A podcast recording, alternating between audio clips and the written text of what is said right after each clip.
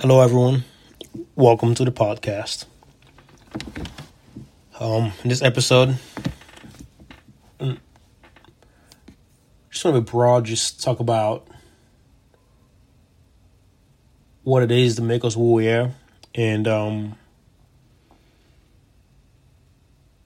just the need for us to have camaraderie and the need for us to work together. Because at the end of the day, um, when this pandemic hit, um, blacks lost their job, whites lost their job, Republicans lost their job, Democrats lost their jobs, independent lost their jobs, straights lost their jobs, gays lost their jobs, Christians lost their jobs, agnostics, um, Hispanics, and among the population that have passed away, um, we can say every, erase from every single one of those um, individuals. Um, every single one of those individuals that have unfortunately um, passed away due to COVID have um,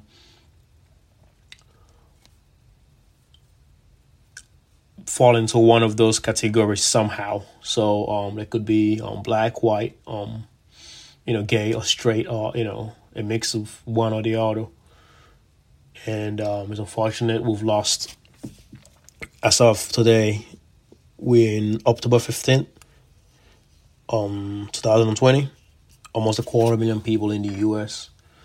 Um, that's a lot of people, and you know, granted, the number says some have pre-existing conditions and some you know, have certain um things that may have compromised them, um, age and all the other factors. However, um, a quarter million people is a quarter million people, and um, that's a grandparent.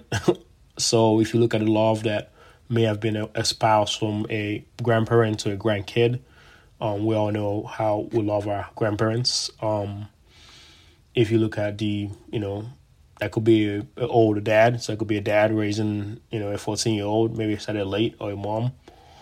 Um, that could be a mom that may have fought cancer and um, she's immunocompromised, or the um, young man that died um, in his 30s because he had battle cancer and then um, he got COVID because of the structure of his immune system. Um, he died. So that's a woman with a um, daughter, I believe. So she you know, she has no husband. So um, that's people becoming widows, um, widows, um, um, fatherless, um, uncle-less, you know, auntie-less, grandma-less. And that's a quarter million people. So we don't want to take that lightly. And this is, you know, in subtraction of all those who may very well have died because due to lack of medical system. So people are not going to get the checkups they need. The diabetics not getting the cure, the cure um, the, the care that they need. And um, in the long run, you know, heart attack may, you know, escalate three, four X because people don't go to the emergency room. That they just think it's major chest pain. And then the next time. So for for the things which people would automatically go to the emergency room for or will go see the doctor for, those things have been neglected.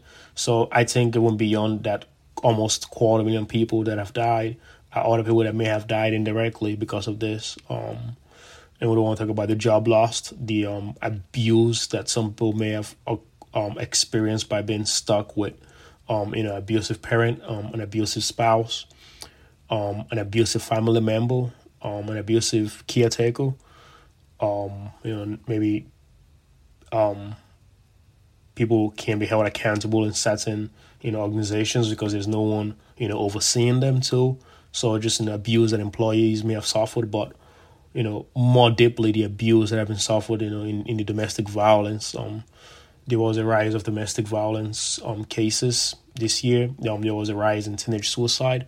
So, um, think about there will probably be a rise of trauma in the next one, two, three, ten years in the U.S. based off um this COVID and I'm not. I'm actually a, rather very very optimistic individual when it comes to life and and love and experience and work and and all those things. So um, I'm not trying to open this podcast with with a lot of gloom, but it but I do want to speak on the um, reality of things and um, kind of sort of you know just be be uh, bring me to you know what what is on my hat today? Um, I think it's high time we we ask from from the, our leadership if someone is to be elected and to be paid um, south of six figures and almost a quarter million dollars a year and have one of the best healthcare in the world and the best security system in the world. Um, by that, I'm referring to both our Congress and the United States presidents. Um, having autonomies from prosecution, um, we we the people should be able to have demands and make demands of such groups, um, whether it's governors, um, senators, but particularly the um, Congress. It's it's the best of my understanding that the majority of the American population are in fact fed up with the disunity. So, for instance, we could take the Supreme Court nomination as an example. The lady is going to be nominated by the Senate. No one is going to stop that, right? Um, if she's qualified, I don't see why there should be too much hesitation from the other side to um, not nominate her. I get the politics around that. I get why people are upset. Not necessarily a fan of this nomination, to be quite frank, given what happened on the previous under the previous administration. Um, I don't like the hypocrisy, but at the end of the day, we need adults in the room, like I stressed in the last um, podcast. But more importantly, I think division is destruction. And what do I mean by that? If you take if you if you take what we have here, let's go to one example example of abuse in the household. We say, okay, COVID is real. We're going to have a nationwide conversation on COVID, which I don't think we ever did. And we're going to take a nationwide approach, which I don't think we ever did. And what are some challenges that will come from that? Okay, unemployment. What usually happens when there's high unemployment in, in environment? Crimes. Okay, there are lockdowns, so therefore, let's say people cannot commit as much crime as they should or as they would like to, or naturally would occur in high unemployment environment. Okay, how are we mitigating that as a society? We're providing unemployment. Okay, that's good we are providing health care. Okay, America does not have that. You um, lose your job, you lose your health care. And the fact that no one, um, not even on the Democratic side, have presented a solution as simple as this. An employer provides health care.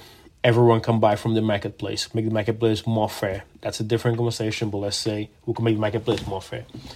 There should be an option for all employees even con- independent contractors, where we find the economic space, economic scale, consultants, whatever healthcare has been provided by your company, when you leave the job, either you quit, you get fired, or you relocate, whatever whatever the situation may be, you have the option to buy the exact same health care at the exact same price provided by your employer for up to a year.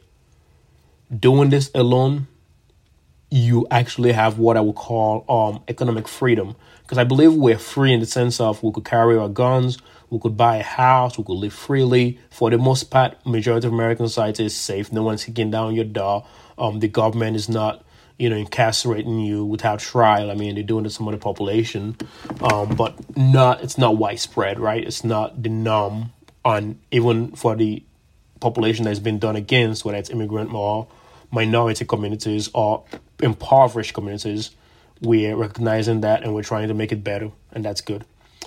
But when it comes to other freedoms, wage freedom, I mean, I think um, health freedom, I, I, think freedom goes beyond is there handcuffs in my hand? Like, there's handcuffs in your hand if you cannot leave your job because of the healthcare situation. It may not be a literal handcuff, but it's an economic handcuff you know so the re- the fact that we don't have a solution or a situation where you could buy insurance at the at the rate given to you by your current employer for up to a year or up to six months after you leave a job. That is beyond me. I don't know how we can solve that. It's not rocket science. It's simple. For that particular instance um then we'll have more economic freedoms. And maybe employers will pay more. And maybe employers will you know respect their employees because we're not independent on them so much. And if capitalism is true for what it say it is, this is a good solution for freedom for all. But back to the you know where I was trying to get with this. Um, my hat for this has been this this this, this divisions and if the president came out and spoke about this in a manner that we should take it seriously. I'm not I don't get it. Like is it power playing? Is he is he doing mental gymnastics with, with the people? Is he trying to be a straw man from freaking Hungary or something? Like I'm confused. But if we come out, you know, clearly and say this is what's going on, this is how we can navigate this society, I really believe the debts at a quarter million would have been less, but also the debts outside of that would have been less. So we could say, hey, um, healthcare, okay, let's solve the unemployment issue so crimes don't go up and um, abuse and violence doesn't go up. Okay, let's build communities. Okay, so shelters are overwhelmed because of you know homelessness and job overwhelms. Can we build third party um housing? Um, okay, hotels are not being used. Can we use hotels as a place for those who are being domestically um abused and bringing counseling? And so, it's it's almost like there should have been a pandemic preparedness in the sense of dealing with a pandemic, but beyond that, there should have been more prepared. There should have been more action with forthright thinking. However, we spend so much time. I mean, we go to senators from the other side, and yeah, Tanner would there, and senators on the other side too. You know, where there's so much bickering and fighting back and forth, to where I did not get a lot of the common solution, and this is a perfect example of when people say Washington is out of touch yes, yes, Washington is really out of touch, and it's it's from both sides because you aren't you aren't looking at mainstream solution. Neither are you bringing together the population to look at mainstream solution, and I don't think this um, podcast itself by design, as long as it goes on, will partake in endorsement, or it may. I don't know. However, if we look at comparison and we look at what I think Biden or the the, the uh, candidate Biden is attempting to do is looking at the nation and saying, okay, if we stay divided, we could destroy the nation. So I think he is running a unity campaign. We have another campaign saying, mm, division is good, it helps me. We can't we can't stomach division at this point. It's just too costly. It's costly economically because we don't have good ideas coming through the Congress to fix the problems we have, such as healthcare and economic freedom. Um, it's costly in the sense that you have 60 million people listening to um, Rush Limbaugh daily, or 60 million listeners. And that's, so he's got 60 million listeners daily or whatever. That's that's the new average that comes up. if you look at that against the voting population of the U.S., you're like, okay, that's a lot, and that's when we we could care less about unity. You get an X amount of people listening to Selected by Ben Shapiro. I'll take that for an example, and um, while intellectually um, capable and um, intellectually sound, there is an element of I would find, I would try to explain the good of what I believe from this side that I align with, so the Republican side. It doesn't matter how bad what is said or what is done is. And um, on the right side of the, on the other side of the equation, I would try to find the bad from this other side. And um, it doesn't matter what good they are trying to do or what good they intend to do. I would find a bad inside of that good because you know no situation is perfect. And because i am ben shapiro i am intellectually capable of doing that and i will and i will do that and i will speak in a way to my audience that falls one way or the other well they'll fall in line with my thinking.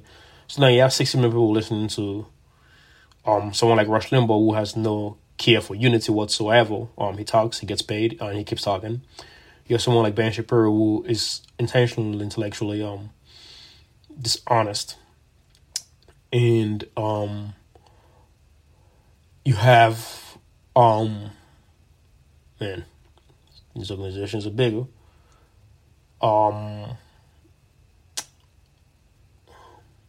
you you have some of the left wing media, um, who has a way of covering favorable the Democratic side of the equation. So therefore, they cannot point out the flaws in the Democratic argument, and then you have the other side that is not concerned with the flaws of the Democratic position or the Democrats' position, but rather focused on just poking fingers in the eyes of the Democratic um, position or position of, of the Democrats. So, in a way, we don't have a level playing field in our politics today because no one, for one, is willing to do the real journalism. Two, um, no one is particularly concerned with the truth. And three, for the sake of survivalism, everyone picks a side and just bashes the other side. And now we have a president that likes that, takes that, and follows it on. And in the long run, we the people pay. How do we pay? Well, we pay by not getting good immigration reform.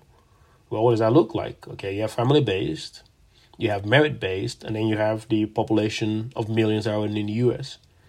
So, do we need to solve everything in one bill? Well, that'd be nearly impossible. So let's say, okay, we have three steps. This is what we know is going on with immigration. Let's go one, two, three. Um, the president could care less about that. He's appealed to a more right wing position on immigration. So we'll probably get patchwork done if he loses the Senate but we will not get proper immigration done for America for the next 20, 40, 50 years, which is what we need. Um, because again, division. Um, we we don't get a healthcare situation fixed. There's no reason why anyone's healthcare should be 100% tied to the employer. In fact, there should be some kind of a voucher system to where everyone can buy into the market individually or with the or with um, their employer, and um, it should be a very fair price. Insurance companies will want to participate because there'll be more people in the pool.